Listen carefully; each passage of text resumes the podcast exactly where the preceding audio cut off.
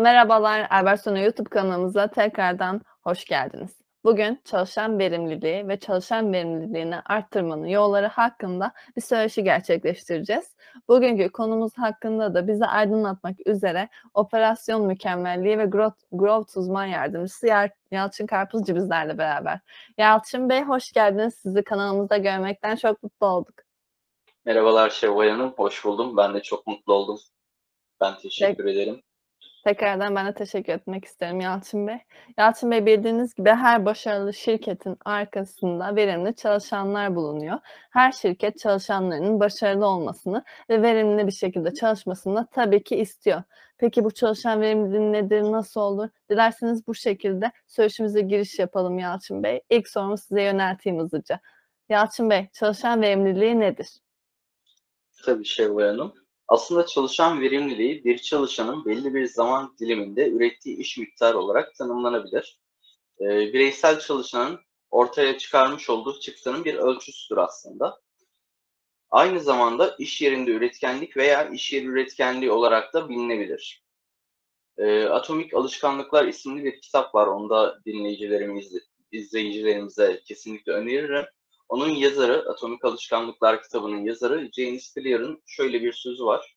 E, onunla devam etmek isterim. Genellikle üretkenliğin her gün daha fazla iş yapmak anlamına geldiğini varsayıyoruz. Bu yanlış. Verimlilik, önemli şeylerin tutarlı bir şekilde yapılmasını sağlamaktır. Ne üzerine çalışıyor olursanız olun, gerçekten önemli olan sadece birkaç şey vardır. Üretken olmak her şeyde maksimum hız değil, birkaç şeyde sabit ortalama bir hızı korumakla ilgilidir demiş. Burada değindiği noktalardan birisi aslında gerçekten önemli olan şeylere odaklanmak ve e, enerjimizi bu yönde sarf etmek.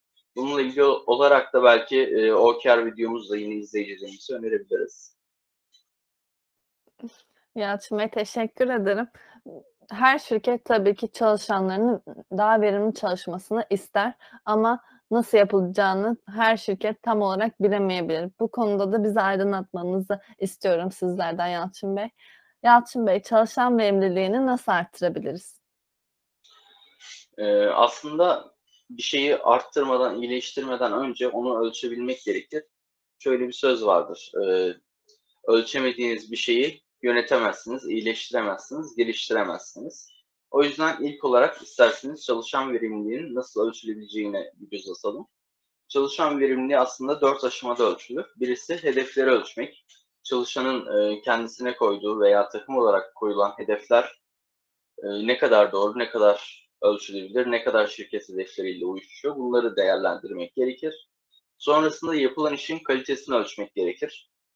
Bir iş hızlı yapılırsa e, muhtemelen kalitesi düşecektir e, hız ve kalite dilemmasını, ikilemini optimumda tutmak gerekecektir. Tamamlanan, tamamlanan iş miktarını ölçmek. Tabii e, hedef olarak çok fazla iş yapmayı koyabilirsiniz. Ancak önemli olan e, tamamlanan iş miktarı. Ortaya ne çıkardığınız, iç müşterilere veya dış müşterilere ne sunabildiğinizdir. Sonuncu olarak da bunları e, yaparken aslında ne kadar zaman harcadığınızı ölçmek. Bu sayede e, zaman başına düşen birim zaman başına düşen iş miktarını, kaliteli iş miktarını ölçmüş olabilirsiniz. Bu da bize verimliliği getirir. Peki e, verimlilik nasıl artar? Nasıl ölçüleceğini gördük. E, artık nasıl artırabileceğimizi konuşabiliriz. Verimliliği arttırmanın e, aslında ilk maddesi iş yeri koşullarını iyileştirmek. İş yeri derken bu e, eğer ofise gidiyorsak ofis koşulları, evde çalışıyorsak çalışma odamızın koşulları olarak düşünebiliriz. E, ofisin bol miktarda doğal ışık aldığından emin olmamız gerekir. Yani güneş ışığını yeterince alıyor mu? E, ofiste bulunan süreler boyunca o ışıktan faydalanabiliyor muyuz? Bunu ölçmemiz, görmemiz gerekir. Bunun olması gerekir.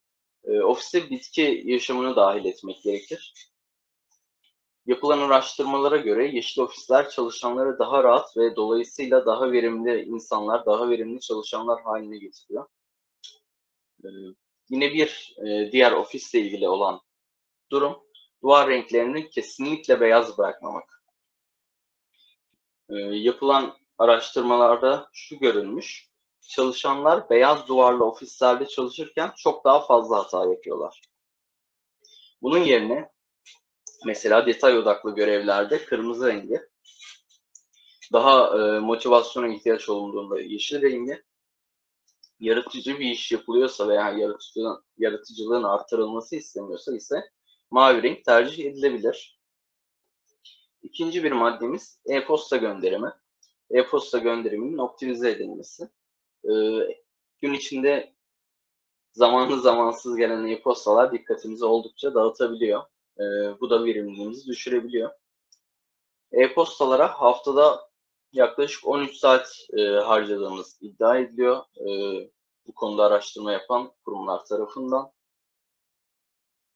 Yani 13 saat, ben 13 saat harcıyorum mesela, siz 13 saat harcıyorsunuz, başka biri 13 saat harcıyor. Bunu şirketteki çalışan sayısıyla çarptığımızda aslında ne kadar büyük bir zaman kaybı olduğunu görebiliyoruz. Peki bunu nasıl daha verimli hale getirebiliriz? E-postalar için belli bir zaman aralığı belirleyebiliriz. Mesela mesainin ilk e, 30 dakikasında e-postalarla ilgileneceğim. Yemeğe çıkmadan e, önce 30 dakika, geldikten sonra 30 dakika gibi bir zaman e, dilimlemesi yapabilirsiniz. E-postaları kısa ve yerinde tutmak önemli.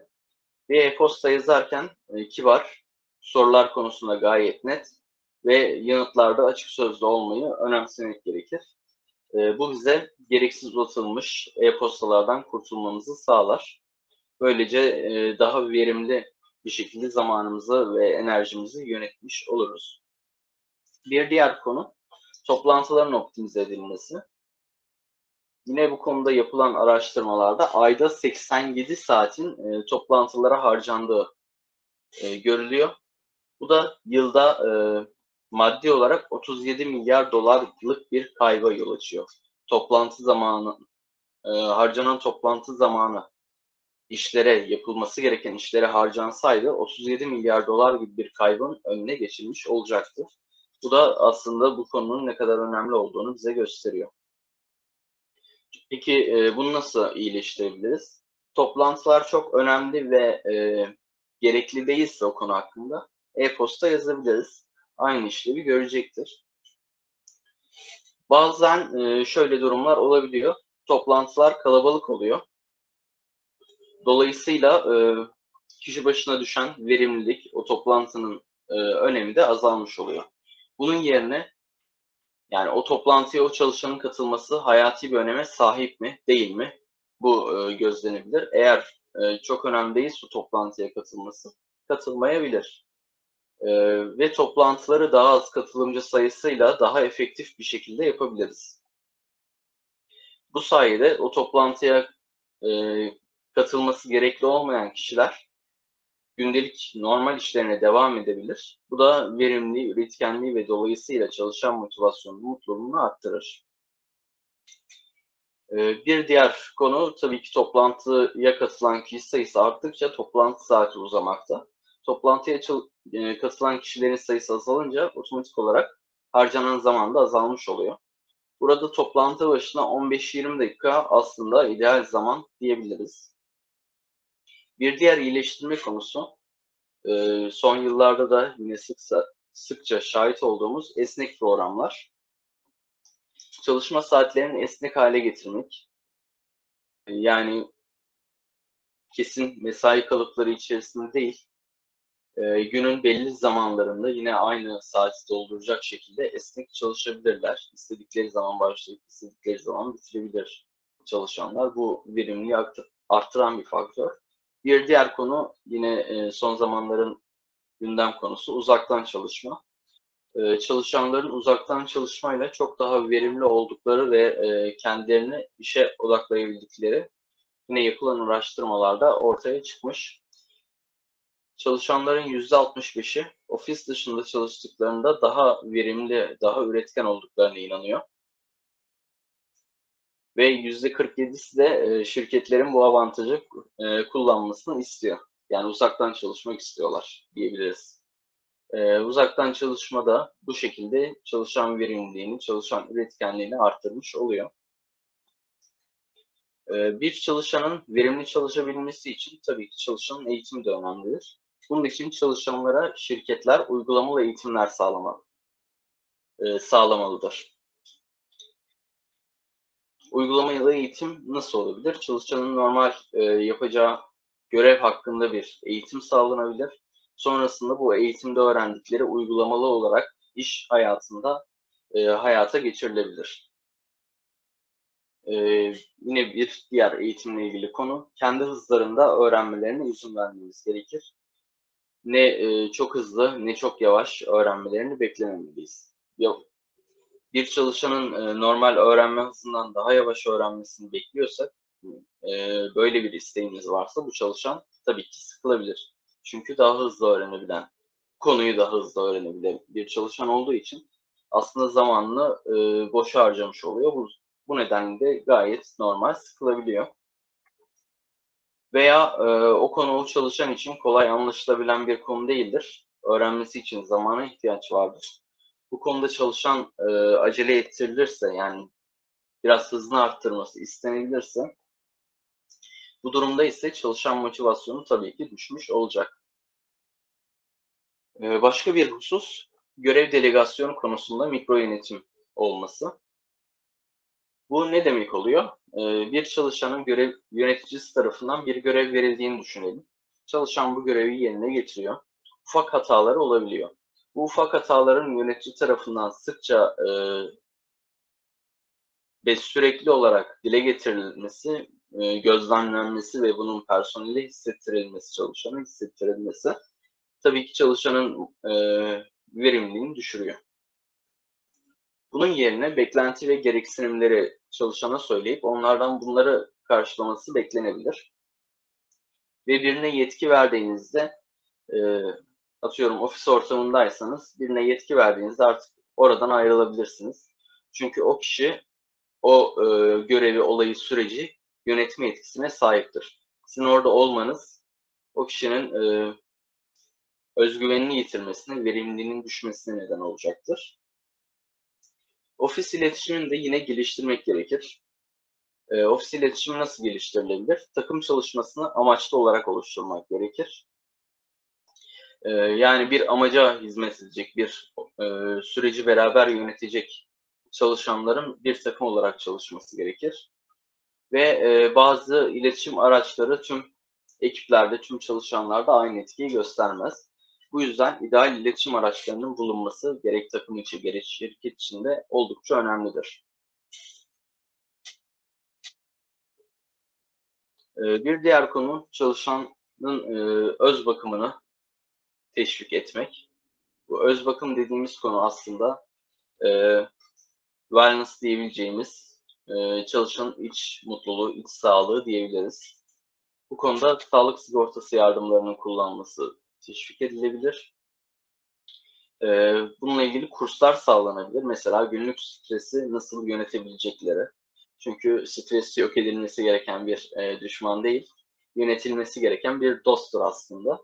E, bu stresi nasıl e, yönetebilecekleri, zamanı nasıl yönetebileceklerine dair e, tekniklerin öğretildiği kurslara katılım sağlanabilir ve çalışanların başarısı e, takdir edilirse çalışanlar o görevi gerçekleştirmek için kendilerinde daha fazla enerji e, bulacaklardır, daha fazla zaman yaratacaklardır.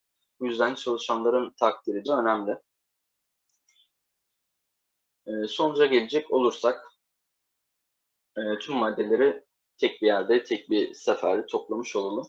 İş yeri koşullarının e, iyileştirilmesi, e-posta ve toplantıları e, optimize edilmesi, esnek çalışma e, ve uzaktan çalışma programlarının uygulanması, çalışan eğitiminin e, olduğu, oldukça doğru bir şekilde uygulanması, mikro yönetimden kaçınılmak, ofis iletişimine herkesin e, ihtiyaçlarını karşılayabilecek şekilde iyileştirmek ve çalışanların iç mutluluğunu, e, öz sağlıklarını, öz bakımlarını geliştirmeyi teşvik etmek.